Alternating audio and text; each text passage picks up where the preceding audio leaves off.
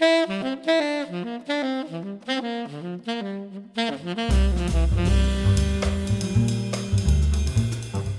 everyone, thanks for joining us for our first episode of The Jazz Scene, giving you an in depth look at the music and stories of the musicians performing on our stages here in Columbus. The Jazz Scene is presented by the Jazz Arts Group of Columbus, America's oldest non for profit arts organization dedicated to advancing the art of jazz through performance and education. My name is Zach Compston, and I'm the Director of Education and Community Engagement at the Jazz Arts Group, and I'm also a drummer playing actively here in Columbus. So we're here with Michael Occhipinti, guitarist from Toronto, Canada, who is here uh, with his band Shine On, who are playing our Inside Track series here at the Lincoln Theater, 8 p.m. Uh, September 19th. Uh, we just wrapped up our offstage at the Jazz Academy, which was a chance for you to play a little bit, but mostly talk about the inspiration for the music that you're performing, other inspirations that you have, and just some of your musical background. Why don't you first tell us your story? Okay. Um, and a little bit about your musical influences and kind of what led to this collaboration. right. Well, I'm a guitarist in Toronto, Canada, and a composer and arranger. And I'm kind of uh, an eclectic person. I do a lot of different things. I, I play in a lot of, you know, I play a lot of different styles of music. Um, I, I think the unifying thing is that I, I'm interested in sort of a creative approach to guitar. I've been a band leader for really since since I got out of university. I was always, you know, I went to uh, uh, York University in Toronto, which had a, you know, very mainstream kind of jazz program, which was really good for me. It kind of taught me the standard repertoire and, and that kind of approach. But, you know, I, I had always played in sort of original music pop bands prior to going to university and through university. And I was always writing. So when I got to school, I, st- I wanted to keep writing, you know, and I was interested in the composing side of things and really for me when I went to the, I went to the Banff Center for the Arts, uh, which is a very prestigious jazz summer workshop. And when I was in my third year of university, and and there you know there were people like Steve Coleman there, and Bunky Green, and Rufus Reid, and uh, Kenny Wheeler, and and that really blew me away because everybody there was doing original music. So then I felt like okay, that I can do that, you know. And so when I got back to Toronto, I I uh, I started doing that, and and a friend of mine who had gone to university with we had this idea to put a big band together, and it was only because, you know, our our fourth year assignment at York was to write a ten minute piece for big band, and and we got to hear it performed, and I really loved that magic. When I got out of university, my friend Paul Neufeld and I said, you know, we were talking, we're like, well, we're never going to hear that. That's a shame, you know, we're never going to hear that ever again. And we thought, well, why not, you know? So we started sort of informally calling just friends and anyone that we thought would maybe get together every six weeks, two months, and we started writing music for it and um, after about a year, we had this, you know, kind of enough repertoire to do a gig, and and we thought it was again like it's funny how you you throw a stone in the pond and ripples happen, right? So we um, we did our first gig, and oddly enough, one of the major newspapers came and reviewed it and said that this band is unlike any other band in the city, and they're onto something different. Maybe they're more inspired by like people like Charles Mingus and Henry Threadgill and Kenny Wheeler, so a little less sort of traditional and um, so then we thought, okay, we better keep doing this, you know. And so ultimately, we ended up doing a, a record which ended up winning uh, our Juno was your your Grammy, Mhm. and a year later we had this record that you couldn't even get outside of Toronto, and it won. So so then that band kind of became a, uh, a a big focus for the first ten years of my career. So I did that for that was kind of the main focus, and I kind of neglected not neglected, but I kind of put aside the idea of being a guitarist. You Mm. know, I mean, I was playing guitar in the big band. I, Right. I think I'm one of the only people in the world that kind of conducts a big band while playing the guitar, which is hard. Um, but I, you know, I had small groups, but really, it was because of the big band that I um, we ended up on on this record company called True North, and they had Br- this guy Bruce Cockburn, this legendary Canadian songwriter, uh, guitarist, uh, on the ou- on the label, and so I started taking home Bruce Cockburn CDs, and and I uh, I was like, oh, this is a beautiful song. I'd like to do that song, you know. And I started playing some of his songs as part of my set, and so his manager um, heard me do a couple of them, and he said, hey, that no one's ever done that with Bruce's music before. You know, would you do another couple of songs if I gave you some money? Would you record a demo? And so I demoed them, and and his manager uh, said, I think you should do a whole album of it. And, so they gave me some money to do an album of it, and Bruce came and played on it, which was great. And and that, I think that kind of marked the shift where I, I suddenly started to focus on myself as a small group leader. And Right. and so coming out of that idea of doing a songbook, I ended up doing uh, uh, this my first record of all Sicilian music. You know, where I took all these Sicilian songs, and that's because I have a strong connection to Sicily. My parents were Sicilian, and uh, I have family there, and and in fact, I hadn't been there in a long time. And my parents passed away in the '90s, but in, in 2003, my first child, my first daughter, was born, and and you know, uh, I happened to be doing a gig with the big band in the Netherlands, and so my daughter was three months old, and I said to my wife, "Well, why don't you come with me?" to the Netherlands, and then we'll go down to Sicily Hmm. and go visit my family who I hadn't seen. And then there was something about being there and being there with my newborn daughter and realizing that you know I wanted to connect her to this culture because I speak Sicilian dialect Right. because my parents spoke it at home and and we have all this family and then I want her to have a, have that connection with that family. You know, it doesn't you know it, the distance is there, but you don't have to break the thread, right? Sure, and sure. and that's where I got this idea of like, well, I really enjoyed doing Bruce Cockburn's music, so maybe I would enjoy tackling Sicilian music, and did that. And really, the project we're here with, the John Lennon project, kind of comes out of that idea. It seems like every few years, I, I like this idea of finding a, a repertoire to, to kind of choose to do. And as I said in the, in the clinic in 2010, it was the anniversary of Lennon's passing, and and you know, and he died in December, and we you know, I was I was asked to put on a Christmas concert by uh, a jazz festival that I'm the artistic director of, and when I looked at the calendar, I thought, you know, everyone's going to do a Christmas concert, so let's do a John Lennon concert. And uh, you know, it, it was uh, so clear to me that people have this strong emotional connection to his music, and yet they liked what we were doing with it. What excited me most was that all I had hired all these friends of mine to come and play it, and they were all like, "This is great! You know, what a great band! We got to do this again." And they all lead their own individual projects, so that was a bit of a challenge because I had to always find times when they weren't busy with their things. But they've all embraced it and they all love it, and and so it's been a wonderful couple of years playing playing this music. You know, Um, what do you think the X factor is in your presentation of this music that makes it fresh? It can't just simply be that John Lennon is a hook because this is some music that that has complexity and, and Mhm. really requires a listener's ear to kind of go on this new and different journey. right. So so what's the what's the hook with that? Uh, well, first of all, I was really committed to doing something to developing the song somehow. Um, I felt, to be honest with you, I felt more responsibility and more pressure than any other project Mhm. I've probably done. In, in the sense that everybody loves these songs, and they mean they do mean so much to, to people.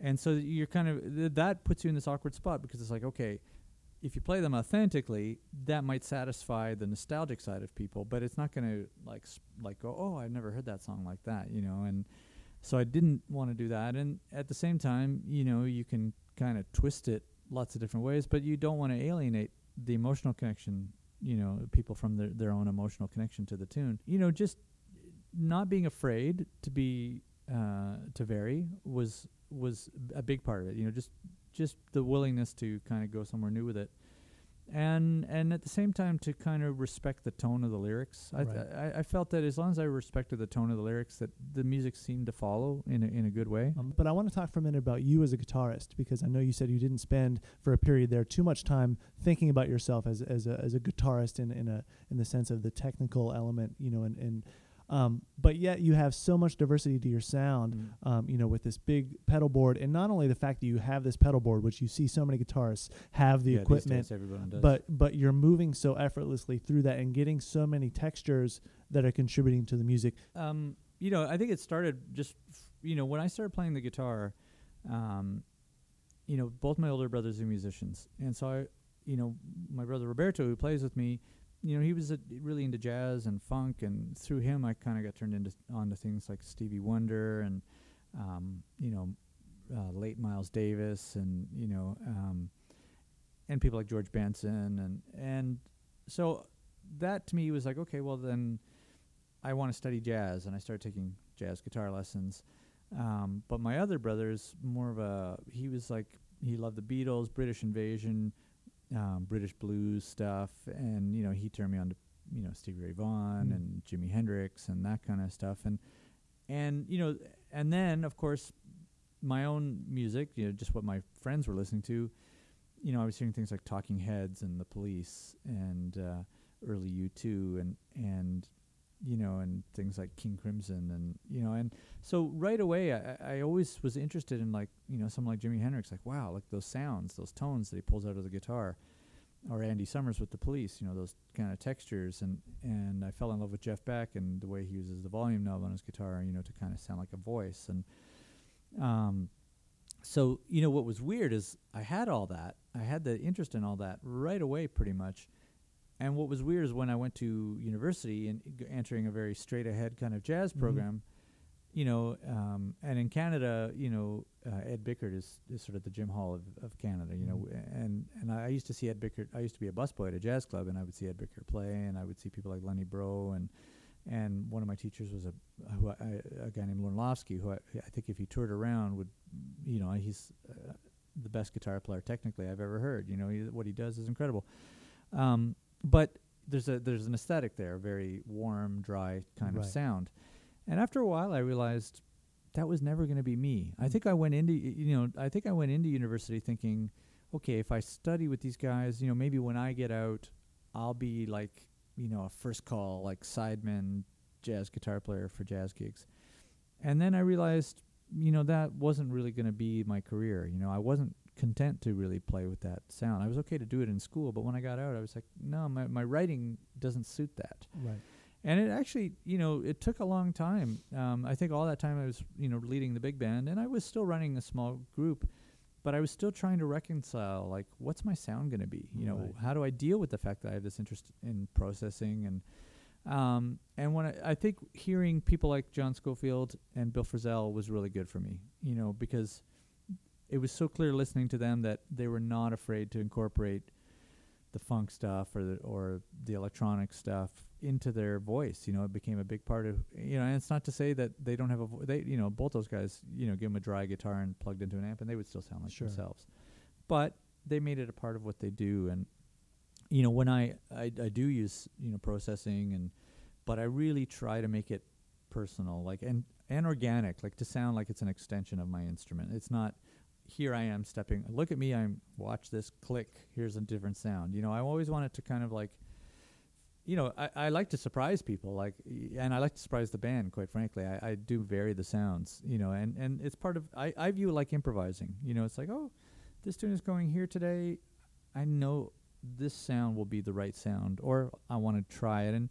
I know sometimes the band looks over and goes like, "Oh, we weren't expecting that one, that one," and that's cool. I, I want to surprise them too and and also you know those sounds the sounds make you play differently you know so so you, you know um so sometimes it's a good way of just forcing yourself out of your own box you know a little bit Mhm. you know and in this context it's an all acoustic band pretty much uh, you know elizabeth plays a little bit of rhodes but everything else you know she's at sometimes at the acoustic piano my brother might be playing upright bass and I get it's nice. I get to be the orchestra. I get to be you know this th- this sort of tone palette, and Sure. and uh, you know, and I feel like it's really in the last few records I've done that I've really found a way to record myself capturing all those that side of me. You know, like I really f- I think I feel like I figured it out, and maybe it's just that I'm I'm old enough to not care anymore. You know, like y- y- you know, Yeah. it's, it's just like this is this is the way I play. You know, and I'm not, not so worried about you know, when you're younger, it's hard because you're always worried about what are your peers going to say, you know, and so,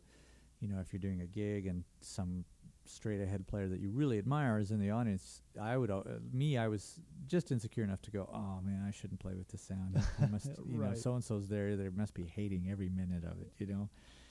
Um, and now I don't worry about that so much. Well, and that's such a such a great lesson, especially especially for young musicians. You know, as you mentioned, going through university, uh, in your quest to develop uh, the fundamentals that are needed to Yeah. play this music, you sometimes apply that to your aesthetic, whether you like it or not. Like, I have to have this sound. Yeah.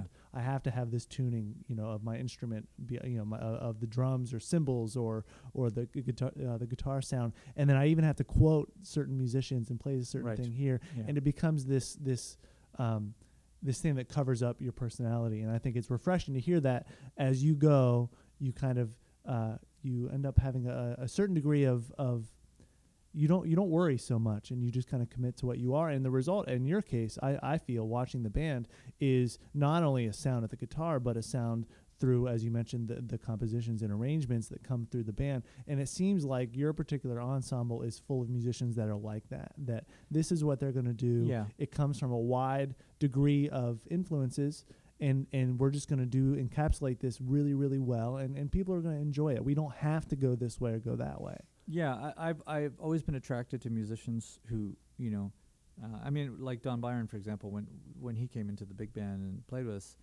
I realized that he quotes, he references such a broad array of music. You know, he might he might quote Stravinsky, he might quote Sly and the Family Stone, you know, and and his own projects are like that. And sometimes I think that that living in a in a city that's just big enough that you can just not leave. Like you, Toronto's got a great music scene. It's Right. a big city, so Mhm. you don't have to tour. You could just happily like gig around uh, southern Ontario and play with different people and and I think that's great.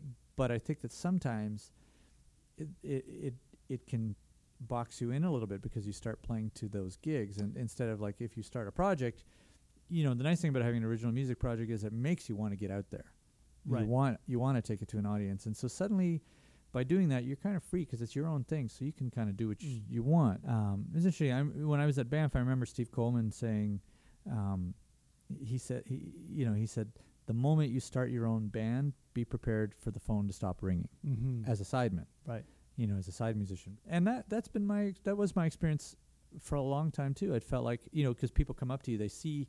Like especially with the big band when it started getting, you know, when we won that Juno Award and the subsequent records were nominated and we were getting good press, it'd be like, oh man, you know, I'd run into someone at a club on a Saturday night and I'd be off, and someone would say, oh man, you know, I you're, you're so busy. I read about that thing that you're that gig you did, and I'm like, yeah, that was four months ago, right right? But it just gets in people's heads like, oh yeah, Michael's busy doing that thing. He must not be available. And it's funny because now I'm a little bit more active in other people's bands, you know, um, and it's nice, you know, and it's partly just because I think maybe because of the way I use sound, people want me to do that in their projects, and I, you know, with Elizabeth Shepherd, I get to play in her band and and just do a lot of that kind of stuff. Um, but it's nice, you know. You want the phone to ring. You Sure. want people to say, "Come and do your thing" in my context. Right. And Well, and you mentioned Toronto being the kind of city that, that is rich enough that you can just exist there and really feel fulfilled musically. Um, Columbus is very similar. You know, it's a sizable music scene. It's a music scene that you can come and have any interest in, really pursue it, and then you can start working in, in the cities that are around, Right. like Cleveland, Cincinnati, Right. Dayton, and others. Um, is this your first time to Columbus? First time to Columbus. Yeah, I've been to Cle- I've played in Cleveland a few times, um, and uh, and I've certainly toured all around it. It's funny, like you know Cincinnati, and um, but first time in Columbus. Yeah. and it's beautiful, by the way. Well, and Yeah. we love it. Yeah. Um, and and you did uh, in the 48 hours that you've been here, we've taken you out to two different schools. Um, you then you went up to Cleveland for a gig, and then you did a workshop today, and then you'll do your performance Yeah. tonight. Um, give us an idea of kind of how you feel about the scene down here and, and what you think. Well, I mean, look, if we could do that in every city we visit, it's it's great. It's great for touring to be able to go into those high schools. Um, and you know, it was it was it was such a nice way to start the morning yesterday. That you know, the first high school group we did, they were so enthusiastic, and uh, and you know, not only were they enthusiastic, what I loved was that when we were setting up and we were almost ready to start, they just were without anyone shushing them or whatever. They were just like, okay, you know, Something's they going to were ready for some magic, and I thought that made me feel really, really good, you know. Um, and and I've known Pete Mills uh, for a while now, and he's played with my Sicilian project. He, he subbed in, and I brought him up to Markham Jazz Festival, and you know, and I said to him, I said, you know, Cleveland, particularly, and and Columbus, are no further away than Ottawa and Montreal are from Toronto. Mm. You know, the the sort of next two big cities that we can go to. And uh, I said to Pete a long time ago, I said, I'd love to do, I love the idea of having this flow between two geographic centers, you know, and the idea, I, uh, you know, I didn't make it happen this year, but I, I don't know if you know Bobby Selvaggio, the Yeah, saxophone uh-huh. player, but I had said to him and Pete, I said, you know, I should, you guys should come up and, and we can start to do this, you know, like let's explore each other's scenes, you know, because I think, you know, the one thing I, it's probably the same here as it is for us. You know, like the New York jazz scene is, you know, it's great, but it's also where all the m- sort of jazz media is kind of centered. And it ca- and I I feel when I read like Downbeat magazine, whatever, it's very myopic. It's very like everything that's cool in the world is happening in New York, or it's not happening, right? Right. Like you know. Um, and in many ways, you know, you can argue it. You can say, well, you know, on any given night, look who's playing in New York City. But on the other hand, it does it, it's a shame because you realize, and, and this is the, the beauty of touring is you get to realize when you go into this area, like, wow, look at all these great musicians, you know, and uh, and I want, you know, it's the same thing being in Toronto. It's like sometimes I feel like, well, we've got this great scene, but nobody knows about it, other than within Canada, but Right. certainly south of the border, and um, so it feels to me like as I meet musicians like yourself, there's a lot going on here, you know, and what you're doing with, you know, this theater and this society is fantastic.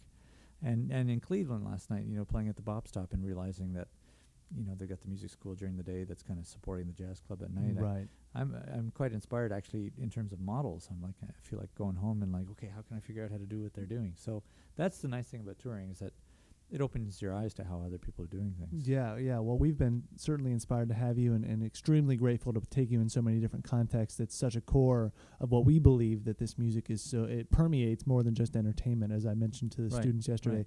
it, it it is entertaining and inspiring, but it, it has so many threads with young people through improvisation and, and it's our culture, it's our history, uh, you yeah. know, being being morphed into these different things. Yeah. But we look forward to having you back as soon as we can possibly get you back. Um, you know, we'd love do to that, yeah. Continue that on, and in the meantime, the best of luck to you, and we look Thank forward to hearing you. Thanks so much. Thanks, Michael. Okay. Thanks for joining us on this episode of The Jazz Scene. We want to hear your feedback. Visit our podcast website, jazzartsgroup.org slash the jazz scene, and leave us your comments, questions, or suggestions. A big thank you to the Fort Hayes Career Center and Ryan Van Bibber for lending us our talented audio engineer, Jesus Hernandez. Our theme music is by Michael Cox. Our producer is Vanessa Gabriel, and funding for this podcast is provided by the Jazz Arts Group of Columbus. I'm Zach Compston, and we hope you catch our next episode of The Jazz Scene.